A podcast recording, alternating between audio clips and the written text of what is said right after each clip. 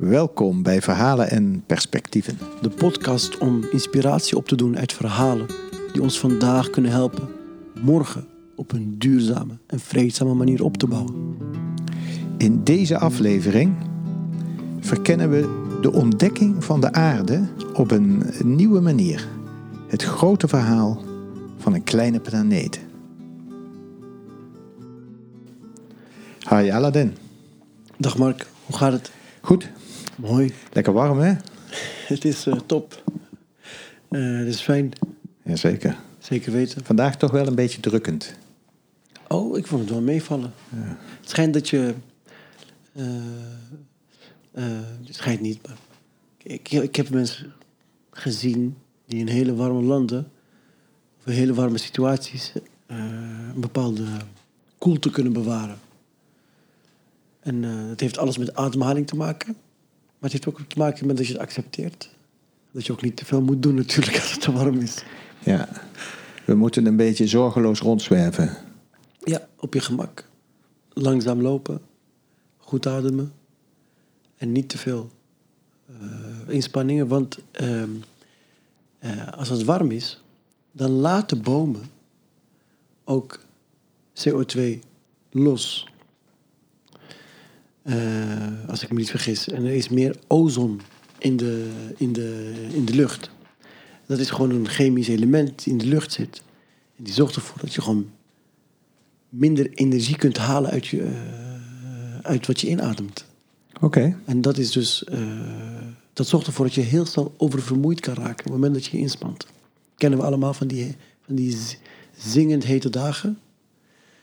En dan dat je bijna niks kan doen.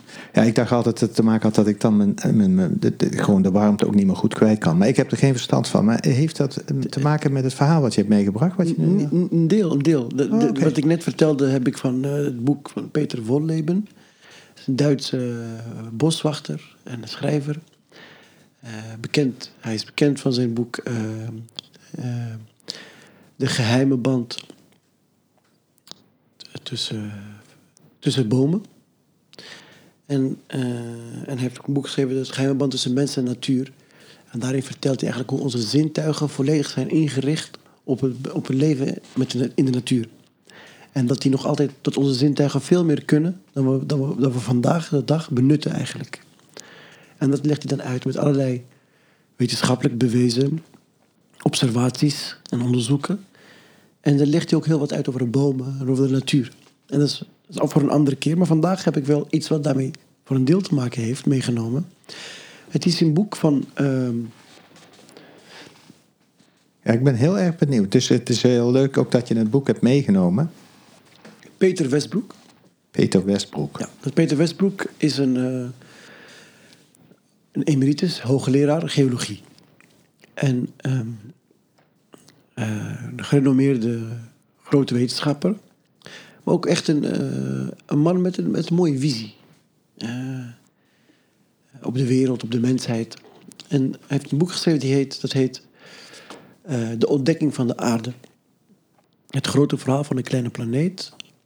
Het is al een aantal jaren geleden gepubliceerd, als ik me niet vergis, in. Ik heb hem hier voor me. De titel is een knipoog. 2012. Ja, dit is negen jaar. Ja. Nee, de titel is denk ik ook een knipoog naar dat boek van Harry Mulisch, neem De ontdekking van de hemel. Ja, Zou kunnen. de ontdekking van de aarde. Dat ja. klinkt zo... eh, Ja. Dus klinkt, alleen- ook, klinkt ook heel Het is alleen geen roman, het is een beetje een populair wetenschappelijk boek. Maar hij opent het boek met een verhaal van Edgar Allan Poe. Of. Poe. Dat is een, een, eh, een, een, een, volgens mij een Engelse schrijver. Die eh, bekend is van welke boek ook alweer, hoe heet het? eh? Eh, maar hij is een groot schrijver, eh, Edgar Allan Poe. En daarmee opent hij het boek. En dat verhaal wilde ik wel vertellen. Voor vandaag. Ehm Ik ga er eens echt voor zitten. Ja. Zal ik hem voorlezen of zal ik hem vertellen? Wat je wilt, Aladdin. Ik lees hem voor. Tussen de Lof Lofoten, een eilandengroep voor de kust van Noorwegen, hebben de getijdenstromen zoveel kracht dat ze keer op keer de zee veranderen in een afschuwelijke maalstroom. Alles wat binnen het bereik van dit monster komt, wordt onherroepelijk meegesleept naar de rotsige zeebodem. Als het water met doodtijd tot rust komt, komen de versplinterde resten bovendrijven. Die periode van kalmte duurde maar kort. Net lang genoeg om onverschrokken vissers de, de gevarenzone te laten doorkruisen. Snel vullen ze het ruim van hun schip met vis, waarna ze op, waarna ze op tijd veiliger water bereiken. Het risico is groot, maar de opbrengst overvloedig. Drie vissers, het zijn broers, kunnen de verleiding niet weerstaan. Met hun boot wagen ze zich in de verraderlijke wateren. Maar dan ineens worden ze overvallen door een verschrikkelijk orkaan. Onmiddellijk slaat de mast overboord. Samen met de jongste broer die zich eraan had vastgebonden. En de andere twee gooien zich op het dek. Eén klemt zich vast aan een ringbout en de andere aan een leeg watervat dat aan het schip is vastgesjord. Overmand door angst worden ze onverbiddelijk naar de allesverslindende kolk gevoerd. Het schip tot rond en rond in een gruwelijke spiraal naar de rotsige bodem. De twee overgebleven broers weten dat hun laatste uur of minuten eh, geslagen zijn. Maar hun reacties zijn totaal tegengesteld. Overmand door paniek laat de oudste het watervat los waaraan hij zich had vastgeklampt en duwt zijn broer ruw opzij en grijpt zich vast aan de ring. Hij sluit zijn oog en wacht op het einde. Maar de jongste van de twee kan nog net het watervat bereiken, ook al is hij weggeduwd. En dan ineens verheldert zijn geest. Wat een avontuur. Dit heeft nog nooit iemand gezien. En wat jammer dat hij dit nooit aan zijn vrienden zou kunnen vertellen. Vol verwondering geeft hij zich over aan het duizelingwekkende schouwspel. En volgt met zijn ogen de talrijke objecten die samen met de boot in het rond worden gezogen, steeds dieper de afgrond in. Maar dan valt hem op dat sommige dingen verbrijzeld zijn, terwijl andere er nog als nieuw uitzien. Ook constateert hij dat grote objecten sneller naar beneden bewegen dan kleinere. En dat een spoelvorm de afdaling, afdaling vertraagt. En ineens ontwaart hij een mogelijkheid om te ontkomen. Hij waarschuwt zijn broer, maar die stakker is te ver heen om nog antwoord te geven. Nu moet de jongere visser zijn enige kans grijpen. Hij bindt zich vast aan het watervat, snijdt het los van de boot en gooit zich midden in het woelende water. In de diepte ziet hij zijn geliefde broer ten onder gaan. Samen met zijn watervat cirkelt hij nog een tijd in de ronde. Dan gaat de orkaan liggen. Het water komt tot rust, tot rust en de visser is gered. Hiermee opent Peter Westbroek zijn boek De Ontdekking van de Aarde. En dit boek gaat alles over, eh, de, over het concept van Gaia, de Earth System Science. Maar dat is, dat is de aarde als ecosysteem, als een levend organisme, een geheel vormt. Dat alles met alles is afgestemd, op elkaar ingespeeld. En, ehm, en dat, eh, dat is eigenlijk. En hij opent dit boek. eh, ik denk dat het misschien voor de lezer die het boek wilt lezen, is ergens een verwijzing naar hè, de crisis die we eh, in de wereld nu. Zeg maar, zitten in een grote storm. We zitten in een storm. Want zo dacht ik ook, het verhaal zal een metafoor zijn op, op het boek. Een, een, eh, eh, dus ik was al aan, het- aan, het, eh, aan het denken van hoe kan ik het, eh, hoe kan ik het als een metafoor zien.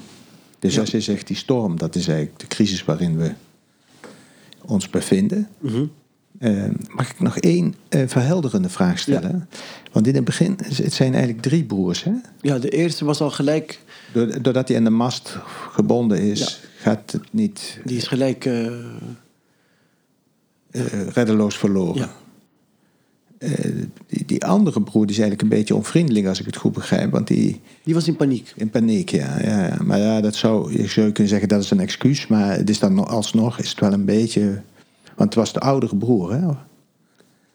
Ja, ja, ja.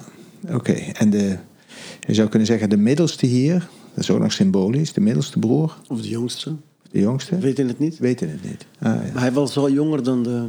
Dan de, la- dan de Ja, die, die zich krampachtig vasthoudt, Ja. die vergaat. Ja. En de andere die komt eigenlijk vanuit zijn verwondering tot een, tot een mogelijke oplossing. Die probeert hij uit. En het wonderwel lukt dat ook.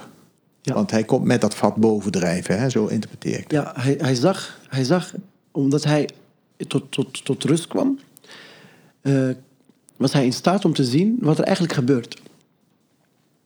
En van, van paniek en angst is dat omgeslagen naar verwondering en een bepaalde eh,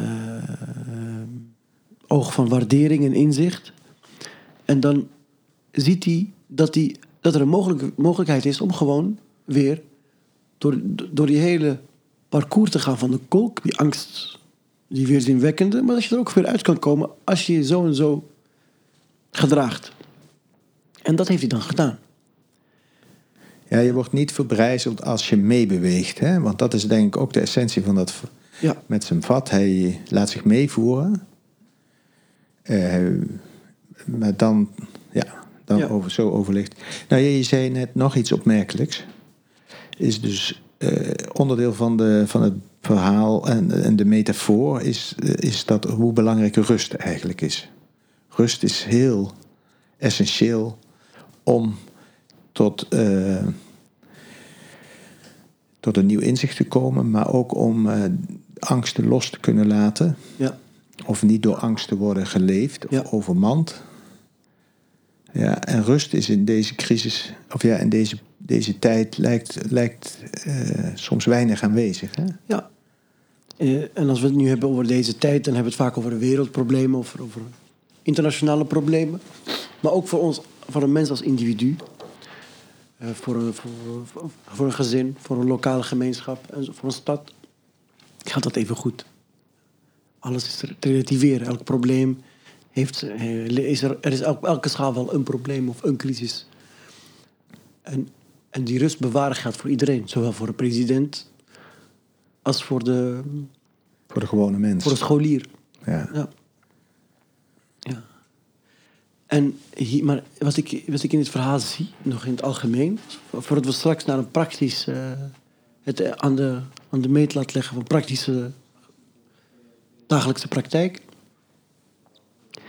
Wat je ziet is dat door die rust, zoals je net zei, en die verwondering, dat je ziet van dat je, je kan jezelf niet redden van de aarde, maar als je je bij haar aansluit, dan, gaat, dan redt zij jou juist. Je, dus het is, het is niet te denken. Hij, hij zag dat hij kan niet anders dan dat hij weer zich weer aansluit bij wat er gebeurt. ja. En, en, en hoe? Door die rust, door verwondering, door te kijken met open blik. Dan kun je, kun je. Want je, kijk, als je de crisis nog kunt afwenden, prima. Dan mag je gerust angst. Kan dan gerust ervoor zorgen dat je eerder weg bent voordat je wordt gepakt door die leeuw of eh, valt van de klif.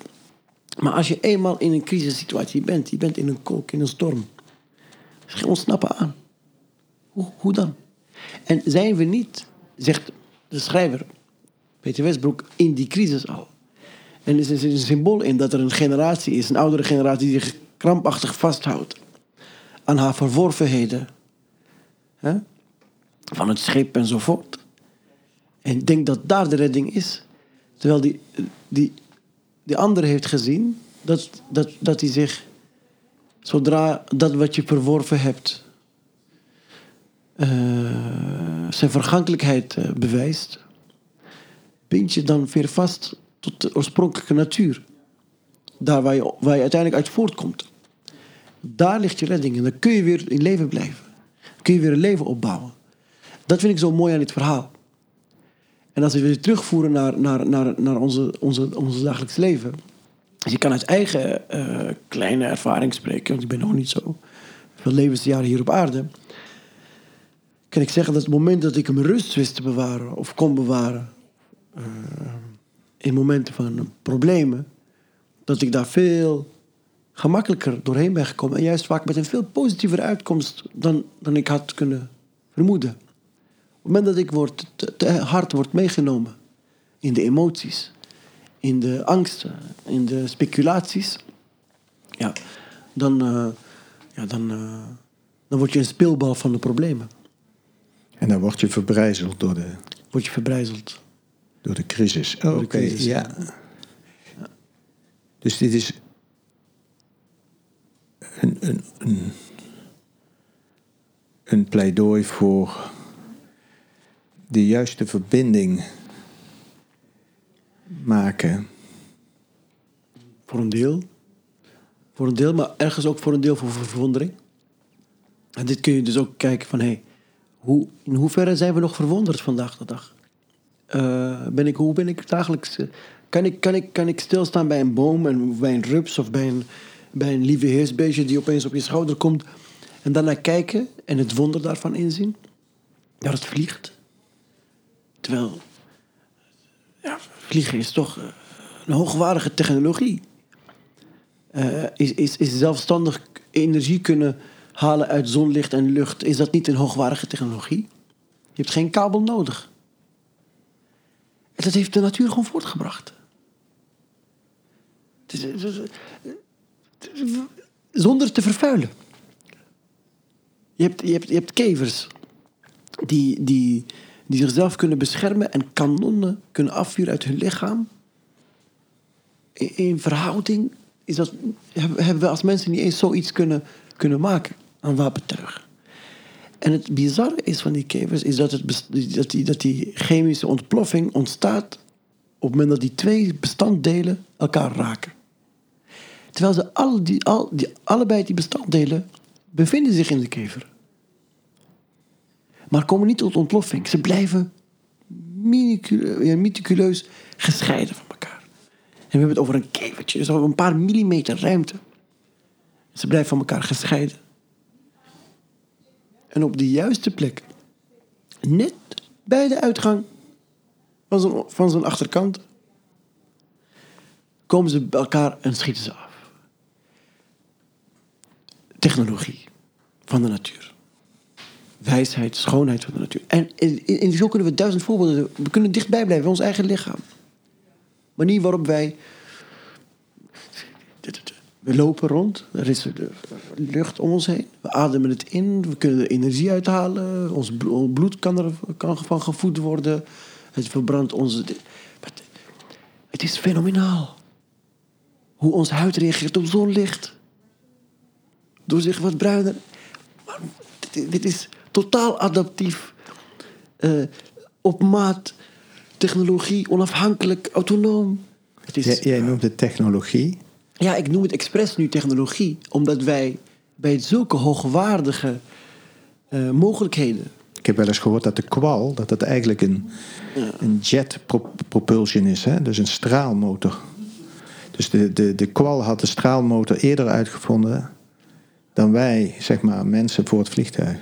En, en er is dus nu ook, dus dit is, wat we vertellen is niet nieuw, maar er is een hele wetenschap of een hele, ik zou een heel onderzoeksveld, waar zowel wetenschap als ondernemers, als denkers, De de biomimicry. biomimicry.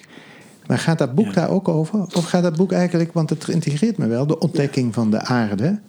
Ja, maar je begint, voordat je, voor, ja, inderdaad, je begint eerst die, met die verwondering. Dat is wat hij vertelt, die ontdekking van de aarde. Je ontdekt de aarde vanuit, wauw. Je, je gaat je verwonderen. En, je- je- en dan kun je op een gegeven moment leren van die toepassingen die er zijn. En ze, en ze vertalen naar de menselijke samenleving. Om die ja, ja, om die, het welzijn da- daarvan te verbeteren. Maar op het moment dat je dat gaat doen, met ik ga eens. Hoe, hoe ontdekt hij nou de aarde? Hij, hij begon met stenen, want hij zelf is een geoloog. Dus hij begon zelf te kijken eh, voor zijn vak eh, naar gesteentes. Dus Dat kunnen dan eh, kalksoorten zijn of basaltsoorten. En die, en die onderzocht hij. En, en toen op een gegeven moment kon hij daaraan van afleiden van hoe die zijn gevormd zoals ze zijn gevormd. Hoezo is er op een gegeven moment zuurstof ontstaan? Wat heeft, wat heeft de erosie veroorzaakt? Dat kan bepaalde zuren bijvoorbeeld, zegt hij. Of de wind. En, dat komt voort uit bacteriën. Wat voor soort bacteriën? Eencellige en daarna meercellige bacteriën. Enzovoort. Dus dat, dat is het proces dat hij beschrijft in het begin. En dan neemt hij langzaam mee naar allerlei ontdekkingen. Die zijn gedaan op bepaalde belangrijke momenten. In de, in de recente wetenschappelijke wetenschap. Afgelopen anderhalve eeuw, twee eeuwen. En dan... eh, en zo gaat het verder. Dus, maar hij neemt je mee in de aarde. Je leert heel veel. Je, ziet, je, je leert over hoe je de tijd kan meten, hoeveel lang de aarde bestaat. Eh, omdat er eh, zoveel ringen zijn, van, lagen zijn van aarde of van gesteentes enzovoort. En dus hij legt heel veel mecha- mechanismes uit. Dus het, is, Ja. het, is, Ja. het, is, het vertelt de, de evolutie van de aarde. Ja? En ook eh, zeg maar, de, de bijzondere eh, zaken die die evolutie heeft opgeleverd. Ja. Inderdaad. En, eh, en, en ergens doet hij ook daar doorheen een pleidooi. Een pleidooi dus voor... voor, voor, voor- voor- maar het, het- het boek ademt een en al. Van kom en laten we op een andere manier gaan kijken naar de aarde. Dus die ontdekking van de aarde Ja. heeft ook vooral te maken met de pracht van de aarde. Of met de, de, de, de enorme rijkdom van de aarde. enorme rijkdom, de wetenschap, Ah, de, de kennis die erin vers- verscholen ligt, de, de, de, de, de, de, de ondoorgrondelijkheid van de zaken, de schoonheid. Ja. Eh, En- en- en- ja, ja, dus dat kan ik dan begrijpen. Als we in een crisis zijn, dan hebben we eigenlijk te druk met onszelf. juist. Kijken we te weinig om ons heen. Nou, als, Ja. we het al, als dat al lukt, is al mooi. Maar laat staan dat we nog ja, verder kijken of dieper kijken of verder terug of, of verder weg. Eh, waardoor we eigenlijk eh, nog veel meer zouden kunnen ontwaren van die mooie aarde. Ja. En het misschien onszelf eh, uit de crisis zouden helpen. Dat we, Ja, maar Als, we, als we dichter bij onszelf blijven, dan kan ik zeggen dat we vaker in de wereld zijn dan op aarde. En er is een belangrijk verschil tussen beide. Want de wereld is een toneelstuk dat zich afspeelt hier op aarde. Maar het is een toneelstukje. wel een heel serieus. Heel, we maken het heel serieus, ja. Maar het is een spel. Maar de aarde, die was daar al voor. En, en vaker zijn we dus in de wereld Dan op aarde. dan op aarde. Nou ja, we zijn ook op aarde, maar dat weten we dan weten we niet. Maar met zijn we ons hoofd. niet meer zo van bewust. Juist. Dus, en, en, dus dit ontdekking van de aarde is dus eigenlijk zeg maar, ook op een bepaalde manier te zeggen van... hé, hey, kijk eens in de spiegel. Kijk eens naar jezelf. Waar ben je? Waar sta je? Waar leef je van? Waar drink je van? Waar adem je? Waar gaat je afval heen? Waar gaat je... Het is innig verbonden met alles, verweven. En daar staan we niet bij stil. Het is een uitnodiging, niet door middel van... Er zijn verschillende manieren uitnodiging daarvan. Maar dit is dus op basis van wetenschappelijke inzichten. Op basis van observaties. Op basis van, van, van, van wetenschap. Die eh, eh, eh, ons intrigeert op alle vlakken. Sommige mensen hebben niet zo'n boek nodig om, om, om, om, om met verwondering te gaan kijken naar de natuur, naar de aarde, om zich verbonden mee te voelen, om daar wijsheid en lering uit te halen, om daar respect voor te hebben en om ervoor te willen, om er in ieder geval. Hoe doen die dat Ja. dan? Hebben die dat al zo- Nee, sommige mensen doen het door schoonheid. Die kijken, die kijken naar je, je- zintuigen helpen. Als jij alleen maar kijkt, of, of je, je, dus- dus voor sommigen zijn geraakt door de schoonheid van de zee. Sommigen door gebergtes, anderen door een rivier, anderen door een vlakte. En dat zorgt voor een liefde. De ander heeft liefde voor dieren, van zichzelf. Maar dit is, deze boeken die- die brengen ons, die zeggen van... je kan ook door middel van je intellect... door middel van je verstand... als je zo rationeel bent... kun je door naar de natuur te gaan kijken vanuit je intellect, op een gegeven moment zo verwonderd raken dat je je eigen intellect kan overstijgen en in die verwondering kan komen. En dat is, dat is het mooie, want, want het, is, het, gaat, het gaat. Ja. Ja, is dat wat gebeurt met hem? Met eh, de man uit het verhaal die zich aan dat vat bindt. Dus die is door zijn verwondering, uit zijn angst. Uit zijn angst. En hij ziet dan eh, wat hij eigenlijk anders zou kunnen doen. Ja. Oké. Maar, want ja, kijk, we hebben elkaar beloofd dat we proberen het verhaal wat we inbrengen ook zo praktisch mogelijk Ja, te maken. ja. En we hebben nu een hele brede luisterkring. Ja. Omdat we ook worden uitgezonden op ICFM op maandagavond tussen 9 en 10. Ja. En, eh, en we, hebben, we hebben ook een soort missie van, nou, we hebben een prachtige verhalen, maar hoe kunnen we dat zo praktisch mogelijk Maken. maken of suggesties doen om het praktisch te maken? Ja. Heb je daar dan ook al eh, ideeën bij als je dit verhaal en dit perspectief van deze geoloog Ja. eh, hier ter tafel brengt? Ja? Ja. Ik denk zo, ja. Ik denk, denk algemeen voor mijn welzijn zou ik, dat probeer ik, zal ik vaker proberen te doen, om regelmatiger bij in de natuur te verkeren. Zo min mogelijk geraakt door de mens. Dus naar de, bij de, in de zee. In, in, Nederland in het duinlandschap. Of eh, eh, in de bossen. Zo- En, en soms gewoon stoppen met nadenken en kijken. En voelen en ruiken. En waarom? Niet om bomen te gaan knuffelen. En, eh, maar om gewoon weg wat meer met beide benen op aarde te gaan lopen. Dat is één. Ik denk dat als je met beide benen op de grond staat, dat ik ook in de wereld veel helderder ben. Ook in de wereld veel ruimer ben. Veel, veel rustiger in mijn gedachten ben. Dus eh, die jongere broer. En in de crisis, Ja. waar iedereen vergaat, misschien, dat ik ook mee zal eh, worden gevoerd, maar dat ik daar gewoon rustig uit kan komen weer. En dat is één.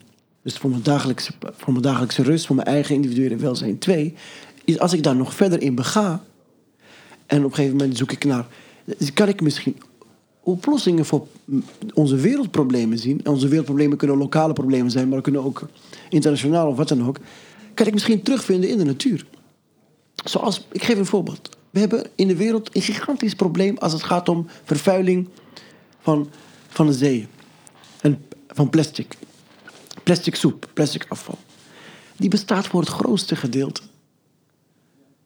van, van de zichtbare plastic, dus niet de microplastic, bestaat voor het grootste gedeelte uit visnetten en vislijnen.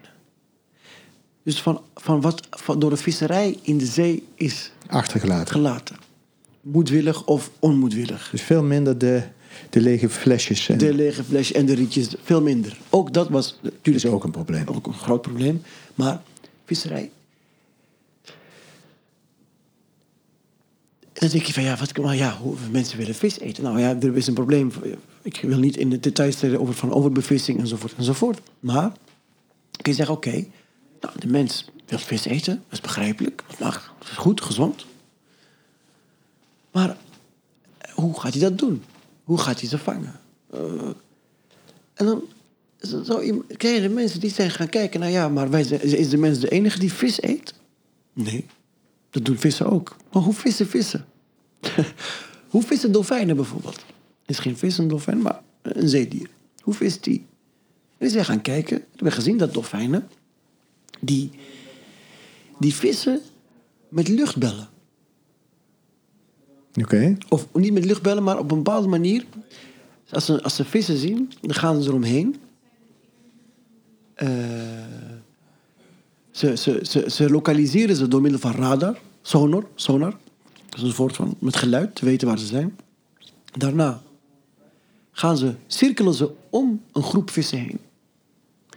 Door met hun eh, eh, Staart. staart de grond een beetje modderig los te maken. Waardoor er een cirkel om de vissen ontstaat.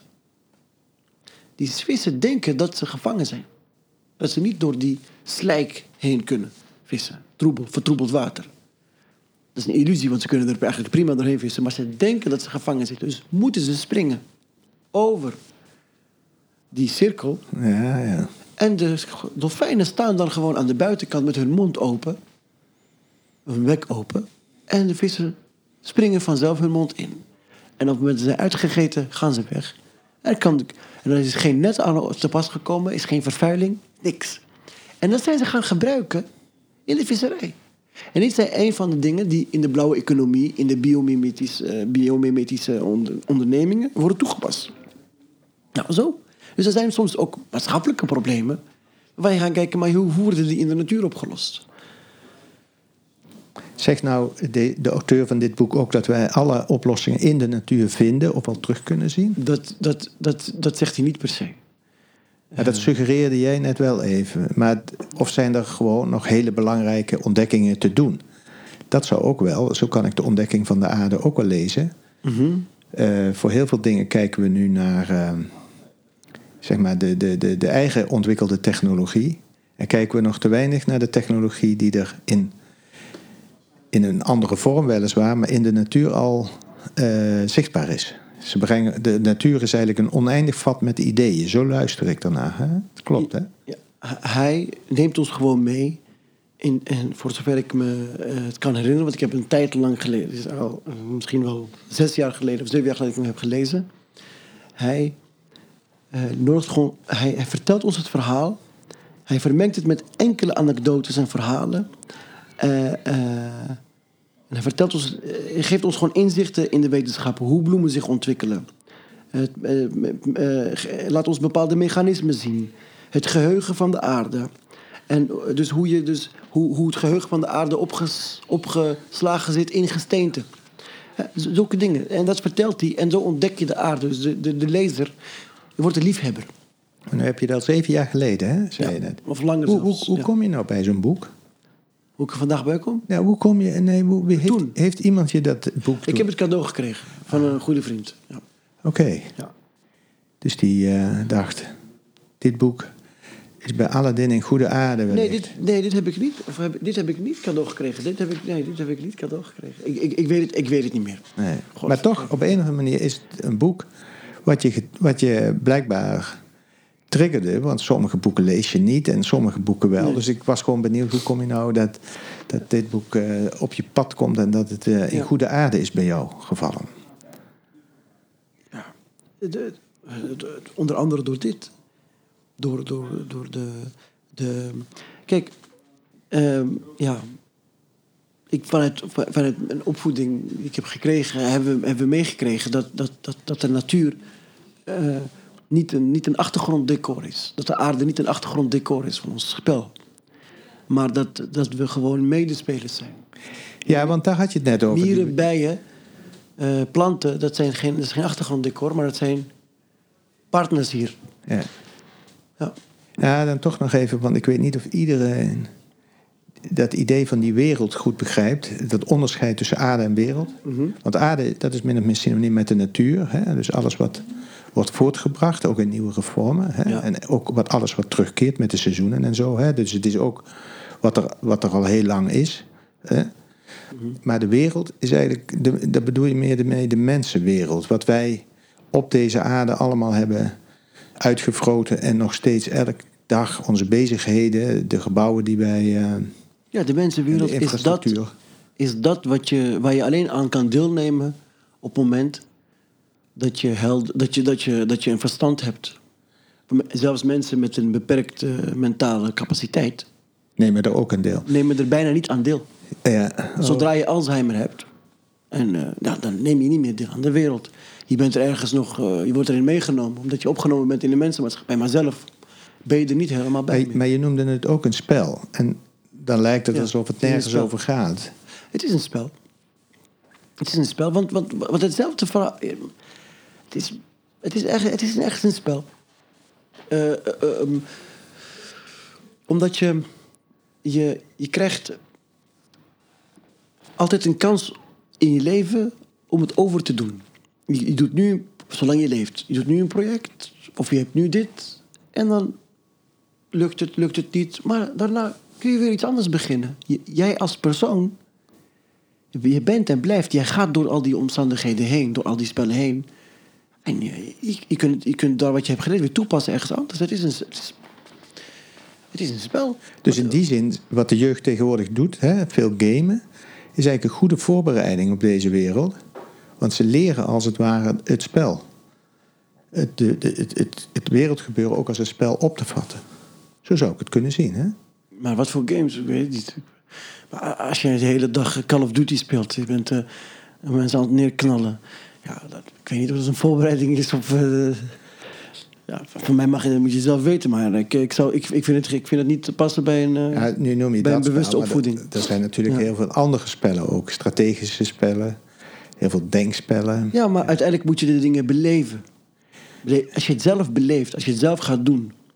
Als jij zelf, eh, je kan, je kan, ehm, je kan in een spel spelen en dan loyaal zijn.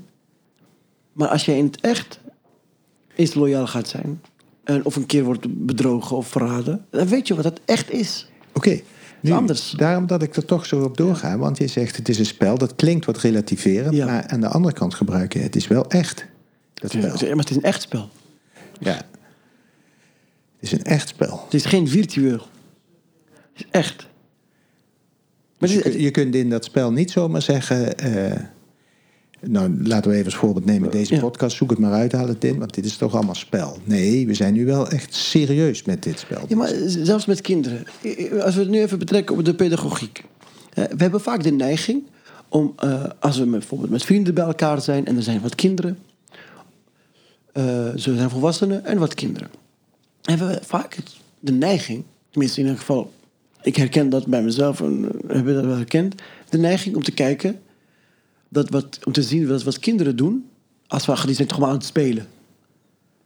En wij zijn hier serieus, wij zijn aan het praten, we hebben een drankje. we- Maar de kinderen, die zijn toch allemaal aan het spelen. En zo behandelen we ze ook. Dus zijn we bereid om hun elk moment te interrumperen, te storen, er intussen te komen enzovoort. Terwijl die kinderen beleven hun spel bloedserieus. Die zijn heel serieus aan het spelen. En, en da- daarom zijn ze vaak ook zo boos of teleurgesteld of zo gelukkig. Ze beleven het intens. Maar, maar wij, dus wij kijken ernaar en we vinden het maar een spel. Maar ze beleven het intens. Dus eigenlijk eh, mag ik dan zeggen, als wij eens naar onszelf zouden kunnen kijken en ons eh, kunnen zien, ja, we zijn wel met een serieus spel bezig, maar het is een spel. Ja, maar als je dan bij die kinderen gaat en je ziet dat ze voor hun dat is een spel, dan ga je dat benutten. En dat doen ook sommige pedagogen en ontwikkelingspsychologen. Die gaan in het spel met het kind in communicatie treden. En dat is ook wat wordt aangeraden om te doen. Op het moment dat jij, bijvoorbeeld een voorbeeld te geven, er is een kind, heeft, je wilt weten wat is het probleem, waarom gaat mijn kind niet graag naar de dokter? Bijvoorbeeld. Nou, je, je spreidt een tapijt. En je, je gaat met je kind eens kijken. Van hé, hey, je pakt doktersattributen. Dus een uh, tetoscoop, hoe dat heet. eh, eh, allerlei dingetjes, weet je wel. Een pleister, noem maar op. En je laat het kind spelen. En je gaat zien hoe, hoe be- behandelt het kind, hoe gaat het kind om met die instrumenten, met die apparaten. En dan aan de hand van de manier waarop het kind met de dingen speelt, kom je goed te weten hoe hij, ze, hoe hij zijn ervaring bij de dokter internaliseert. Als het kind gewelddadig is of een beetje grof is tegen jou met die instrumenten, dan zegt hij daar op een bepaalde manier mee dat hij de dokter als agressief beschouwt. Of dat hij die handeling als agressief beschouwt. En dan, bij dat, terwijl je dat ziet, kun je in het spel die, die ervaring omvormen. En zelf met het kind eh, dus jij, dan kun jij, als jouw beurt is, kun je zeggen: Oh, dan doe je het heel rustig, heel voorzichtig. En dan doe je het met lachen. En zo vorm je die trauma om tot een positieve ervaring. En zo zijn veel trauma's, angsten bij kinderen opgelost. Gewoon door middel van spel. Als we volwassen worden, dan noemen we dat exposure. Later. Maar bij kinderen is dat in het spel blijven treden. Blijf in die wereld. Het is luchtig. Eh, het, is, het is frivol. Het is, het is eh, veerkrachtig. Maar goed, dat, dat, we wilden praktisch zijn. Daarom heb ik iets praktisch eh, ingebracht, zoals dit. Voor ons volwassenen is het een spel. Maar tegelijkertijd, er is een mooie wijsheid. Die, ehm, die, eh, die, eh, die, die, die is gezegd door, door, door profeet Mohammed. En die zegt van, hey, leef in de wereld alsof je voor eeuwig zult leven. En leef ten opzichte van je geweten alsof vandaag je laatste dag is. En daar, dat voor mij zit daar het, het element van het spel, het echte en het spel. Nog een keertje. Leef in de wereld alsof je voor eeuwig zult leven. En leef ten opzichte van je geweten. Van je, van je geweten, je ethiek, je, je verantwoordelijkheid. Of dit je laatste dag is. Alsof dit je laatste dag is. Ja. Nou, dit is vind ik een heel praktische wijsheid. Ja. Misschien moeten we hier maar eh, afronden. Noem nog eens een keer de titel van het boek en eh, de auteur. De ontdekking van de aarde, het grote verhaal van een kleine planeet. Peter Westbroek, emeritus hoogleraar geologie. Eh, een van de pioniers van de Earth System Science. Nou, we zetten het ook nog op onze website. Ja. Maar ik denk op deze manier vinden mensen Uitgeverij Balans. Dit boek zeker terug. Ja. Ja. Terug naar de natuur, dat wou ik bijna zeggen, maar dat bedoelen we toch ook niet echt. Nee. Het, is, het is echt ontdekken van de, van de aarde, de rijkdom aan ideeën. Ja. Dus niet alleen de rijkdom eh, in de zin van dat er ook goud en grondstoffen zijn, maar juist dat de natuur vormen en werkwijzen. En we hebben van alles gehoord over hoe die dolfijnen vissen en dergelijke. Eh, ik heb laatst ook nog een voorbeeld gehoord hoe iemand bezig is met zelfreinigende oppervlakten. En de vlinder blijkbaar een van de meest geavanceerde zelfreinigende vleugels heeft, dus materialen heeft voortgebracht. Mhm. Eh, en dus dat men ontzettend veel onderzoek doet naar de, de vleugels van vlinders. Mhm. Om te beseffen van wat, wat, wat is dat eigenlijk precies, zelfreiniging. Dus ja, we kunnen volgens mij heel veel voorbeelden. En, en misschien ook nog wel een oproep aan de luisteraar. Mhm. Heb je voorbeelden? eh, kom, eh, ja, stuur ze in. En Mm. eh, we vinden het heel leuk om de dingen ook terug te horen. En mocht je een, een, een interessant perspectief hebben, meld je dan ook. Want we vinden het heel leuk om, met, eh, met gasten in gesprek te gaan. Dank Aladdin voor een mooi verhaal. Dankjewel.